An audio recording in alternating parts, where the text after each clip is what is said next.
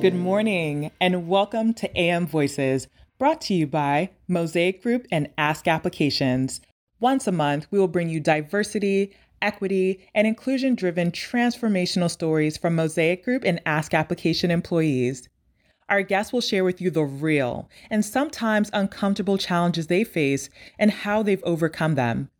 These stories illustrate the reasons why employees value working for Mosaic Group and Ask Applications.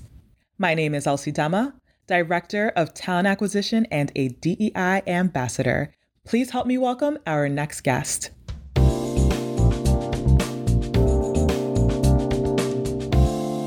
Episode three is titled I'm an Open Ally. Today, I have the pleasure of speaking with Olivia Petsy, Customer Support Representative at Daily Burn. Good morning, Olivia. Good morning. How are you? I am doing very well. How are you doing today? I'm doing the same. Same. Perfect. Perfect. So, before we get started, there's a little game that we play where we ask employees three things that come to mind when they hear your name. So, I've picked three of the most interesting to share with you. Okay. So do you want me to start with the good or the bad first? either either one. Either one. I'm just kidding. Honestly, everyone had nothing but stellar things to say about you. So here they are. One, an excellent communicator, a natural advocate and campaigner for others, always encouraging others to live their full potential, and very creative and caring. Oh. Second, I know it's so sweet, right? There's more. I, I there's more. You get three. Second, a certified doula. Ooh. Yes. Part of a world class improv team at UCB and can sing beautifully. so you know what that means, Olivia. I'm going to ask you to sing oh. something real quick. wow. That is so. I wasn't ready for that. I need a tissue. well, after you dab the tears, let's hear it. oh my gosh. Well, I mean, let me think. I've only had coffee this morning. I mean, hmm. so usually I improvise, and I'm a I can't even believe I'm saying this, but it is true. Normally, what I do on stage at UCB is freestyle rapping. Um, wow. yes, I kind of specialize in um, improvised musical, like hip hop, but I'm not going to do that because um, often it's like not appropriate for work. Um, I do. Okay, listen, I feel like this song is appropriate right now. What the world needs now is love, sweet love. It's the only thing that there's just too little love. And I would expand upon that to say, like, what the world needs now is allyship and amplification right now. Because that, there's not enough of that. That would be my edit. No offense to whoever wrote the original lyrics, but that's there that's isn't enough.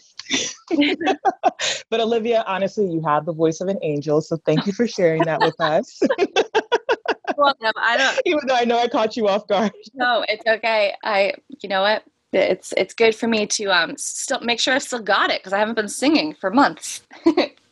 That's the beauty of improv. Yeah. awesome. And then last but not least, extremely empathetic and approachable. I remember when she first joined Daily Burn, she was quick to befriend many of her coworkers. So you are super social. yes, yes. I used to get in trouble in school for being too social, actually. well, it works for us. yeah, great, great. Awesome. All right, so let's jump into these questions. So, you call yourself an open ally. What does that term mean to you? You know, in a nutshell, to me, it means that I'm someone who I'm try as hard as I can to be really open about my allyship, um, meaning I want it to be known that I'm committed to using my privilege to amplify others, even if it makes me uncomfortable or scared. You know, I'm committed to taking on you know struggles and needs of other communities as my own, without centering, without making it about me. Um, you know, the way that that translates directly to my work at Daily Burn is that I feel really committed to hearing the concerns and the needs of our users and then raising them to our team for consideration and review. Um, I feel really strongly about making our product as accessible and inclusive and diverse as possible. And then, of course, the caveat to all of this is that being an open ally also means that you're really open um, to failing in your allyship, to mm-hmm. You know, to making mistakes. Um, of course, it's it's I'm not perfect at this. I've made a lot of mistakes. I've made choices that now, you know, reflecting upon them, I would change. Um, but I have really, really tried to make a commitment to being committed to all of that, um, to the mistakes and everything. Um, but you know, just to amplifying, making it known at work that if you, someone had a question about something that I would or wanted to bring up something related to this, you know, that I'm totally down for those conversations all the time. Awesome. And then, what actions do you take to carry out your open allyship at work?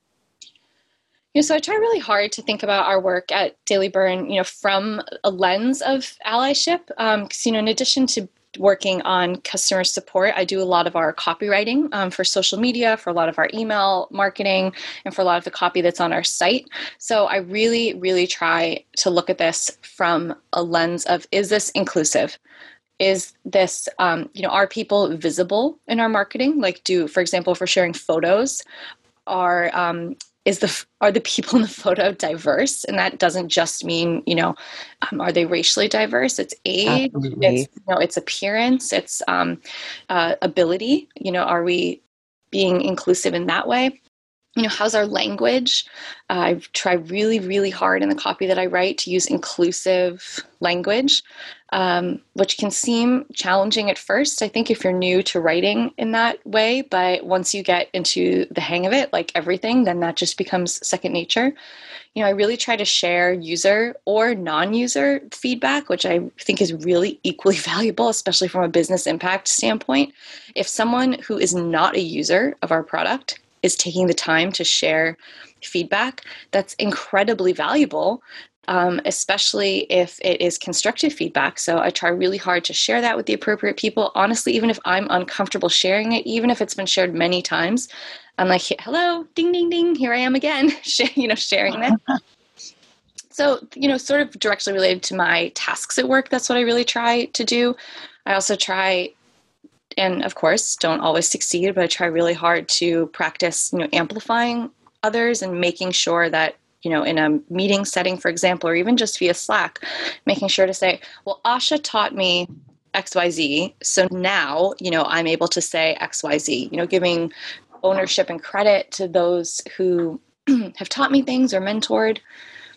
And i feel like that sounds like a lot of things to be aware of all the time and honestly it is and it can be and so that's of course sometimes i will certainly make mistakes but that's honestly what the role of an ally is. It's ta- it's taking on these struggles as your own and the only thing really that it ever costs me is time and maybe my comfort and those are things that i can certainly spare.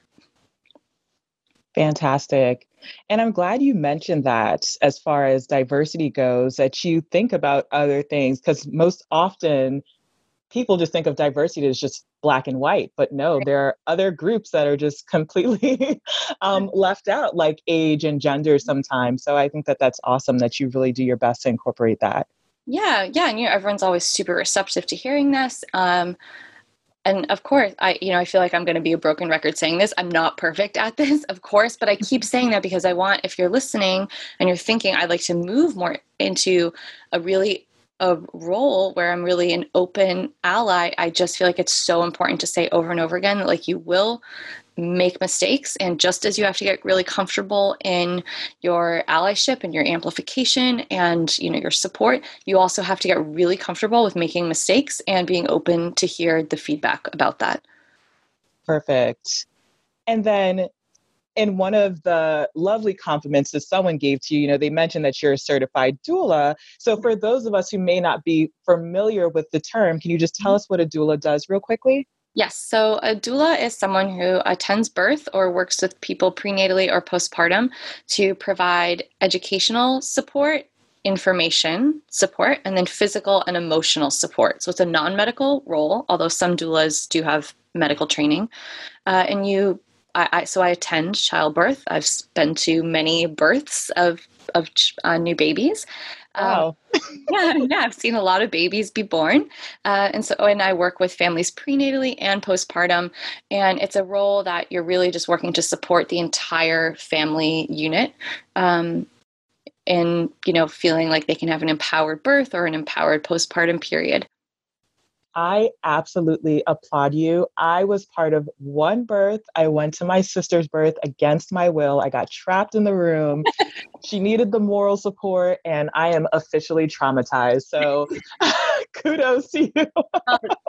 Thank you. And and you know, honestly, I've seen I've been in you know traumatic birth situations as well. Um, so I totally he- hear that. Not every birth is like you know in a field of you know flowers with rose petals falling. Because you know I think a lot of people then think, oh, a doula is for home birth or for an unmedicated birth only, and that's not the case at all. I've attended births in hospitals. I was you know cesarean births. Um, it's not just for a sort of you know woo woo giving you know birth in a tub with a baby deer you know looking up.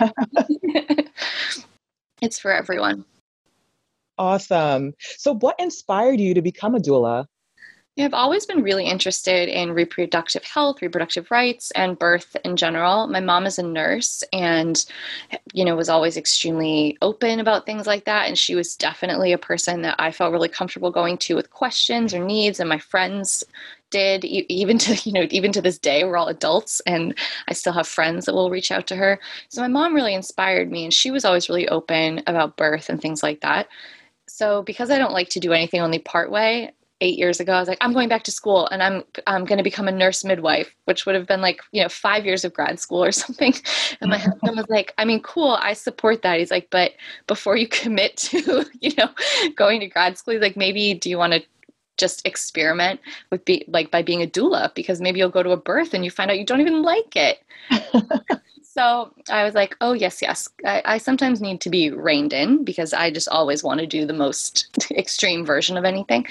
So I I learned about what being a doula was, and I realized that that seemed really in line with what I wanted to do. And I trained and certified um, with an organization that I felt like really spoke to me about their they were founded on some sort of social justice principles and mm-hmm. you know um, racial equality. So I trained and certified with them, and here I am. That was that was four years ago that I did um, the year long certification. That's absolutely amazing. Thank you. So, talk to me a little bit more about your work as a doula through the lens of systemic inequality. Oh my gosh, we don't have enough time to get to, really to really dig into this, but you know, so these were all things I didn't know this before I became a doula, which I think also it's interesting to consider that I didn't know this as someone who was really just interested in reproductive health and rights, but I don't have the exact statistic on hand, but you know, and I apologize for saying this because it's a, a harmful thing to say, but the reality is that in the United States, um, Black women, the statistics uh, about them in birth are truly appalling. It's just they are many, many times more likely to die in childbirth or immediately after than white women. Um, mm-hmm it's the year 2020 and we're ta- and when i say that like the re- the things that would cause their um, maternal mortality are things that are truly like some 1700s style crap uh, and that's what's perpetuated in the birth system in the united states today wow. and and that is can be certainly expanded to um, black indigenous um, all people of color you know trans birthing people um, really anyone beyond a white cisgendered woman. So that was extremely eye opening to me to learn. And, you know, then that has really influenced how I work as a doula and in what, you know, organizations I want to give my money as I train, um, into how I know that if my client is a white woman or is a, perhaps a, a, person of color who um, their gender identity isn't woman or female I have to prepare for their birth in a very different way, um, mm-hmm. which has just been, you know, supremely educational, but also deeply troubling. It's very troubling um, that that's the case here in the United States in the year 2020. 2020. Wow, that's incredible. It really is. And you know, it's kind of refreshing to have people like you in the world because as a Black woman, I don't have any children yet, but I do hope to have them one day. And it's kind of terrifying to just know that my chances I, are, you know, um, I hate, I, so.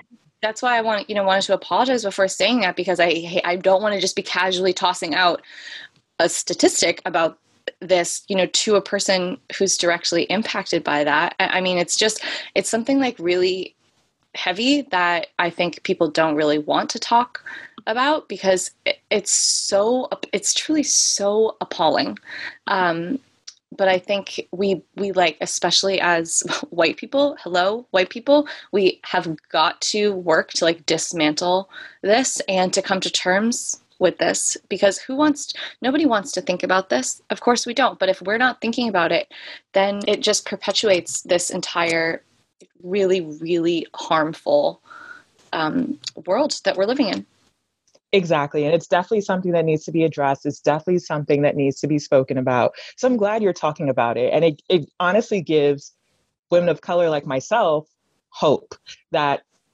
white women like yourself actually care enough to bring this to attention. of course, yes, yes, absolutely. And you know, and I want to be really clear. I I have not always. Um, you know, for example, within New York City, especially, there are lots of organizations that are really, really, really dedicated to um, sort of dismantling white supremacy within the birth world. And I would be happy to share those resources with uh, with anyone. Um, you know, something that I really try to do is that if I, if I get an inquiry for a birth or a postpartum, for example, because I, this I think can directly translate into our workplace as well. If someone reaches out to me to be their doula or postpartum doula, or that they just need resources, if I'm not available, I really try to make a concerted effort that then the people that I refer them to, I really try to not refer them to other um, white cisgender doulas. Uh, and to try to give other people um, the work the, the potential work uh, and mm-hmm. that's just part of really being committed to like amplifying other people. And it's so that it's not like okay well here i am just a white woman doula. When someone reaches out to me and i can't work with them that then i just send them a list of other white women doulas. Then what i'm doing consciously or not is then maintaining that a sort of like white supremacy mindset in in that work. And i think that can directly translate to us at work when we're thinking about who can be involved in a project who can we bring on to do this who can take this stretch assignment etc we can really think hold on who am i who am i um, you know sending to work on these things? And we can really think about are we being putting our money literally where where our mouth is here exactly yeah and are we amplifying other people or or are we acting as a gatekeeper and the only people that we let through the gate are the people that are like us or that we think you know due to our implicit bias that we think are the right people we just we have it it takes a lot of slowing down and really thinking, but it's so doable. And the business impact is huge. We don't need any more studies telling us that how many more studies do we need that doing really, really solid and important DEI initiatives and things like that at work have positive business impact? We, it's true. We know it. Absolutely. Absolutely. So, what is your advice for others who aspire to become open allies in the workforce and beyond? You know, I think that at the start, a lot of the things that we can do, they feel really like almost too basic and sort of uh, on a kindergarten level. Um, I, because I think that, you know, I said earlier about how we can talk about amplifying other people and how what that means is saying their name. So let's say we're in a meeting together. I, I might, and you share something, then as an ally, I might say, Wow, Elsie, that is a great idea. I totally agree. So, just like Elsie said, I really think that we need to do X, Y, and Z. And so I just said your name like three times in that sentence. And I think it can feel sort of robotic uh, or like almost, it, it, and it can feel a little funny to do that. But we've all become really accustomed to communicating in certain ways and we can be, we can get really, really confident communicating in this new way. So I really encourage people, and I'm speaking to myself as well when I say all of this, to really remember to amplify people and say their names, to be a champion of other people, to say, so and so, I know feels really strongly about this outside of work. Let's get their opinion on this project. Um, really, we can, if you want to be a open ally at work, you can read on impact versus intent. That's something that really, really we need to like dive into because sometimes our impact um, does not match our intention, and the impact is what's most important. Um, mm-hmm. We can put our pronouns in our email signature. I will be honest; I resisted doing that for a really long time. I cannot, expl- I can't say why. I don't know why. And then one day I just put them in, and then guess what? I literally never thought about it ever again. It was it's, done. it's done. But the people for whom that is important, they see that, um, and we can just think about, you know, DEI from everything that we do. Like if we're creating a new app, if you have to put a gender when you sign up, are we putting a binary or are we including a wider range of gender identities? We can just think about these things from day one because everything that we do can be done from this lens and from this viewpoint. Awesome. And I think you may have touched on this a little bit, but what are some practical ways that our company as a whole can use our privilege to amplify others. You know, I think that this interview is a really good example um, of how we can use our privilege to amplify others because I think that we can always remember and be looking that, you know, people that are more um, junior still have really valuable insight to to provide so mm-hmm. we can be thinking like who's in our meetings who is on panels you know people have whole robust lives outside of work. So we can be working to get to know our colleagues on a deeper level so that we know, oh, so and so would would surely have incredible insight about this, even if it's not something that they're directly doing at work. You know, for having events or panels, um, we can really ask ourselves who is on this panel.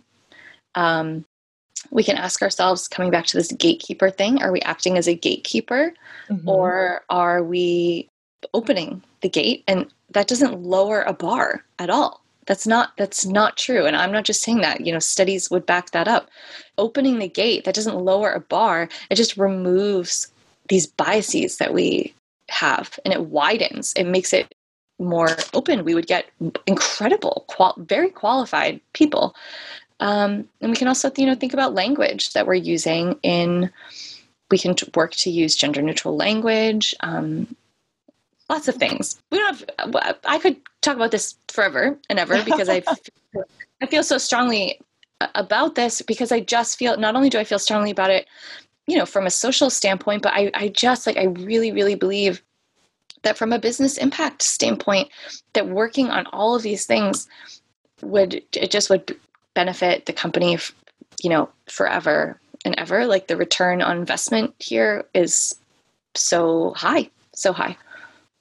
Awesome. And your passion really shows, Olivia. Thank you so much. It's been a true pleasure speaking with you, you, today.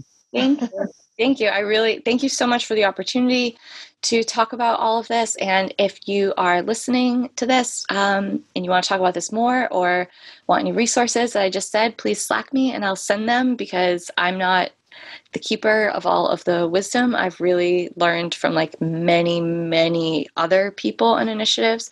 And um, I want to give them the credit for everything I've learned from them. Fantastic. Where there it is, you can just reach out to Olivia at any time, and she is willing to be that open ally. yeah, for sure.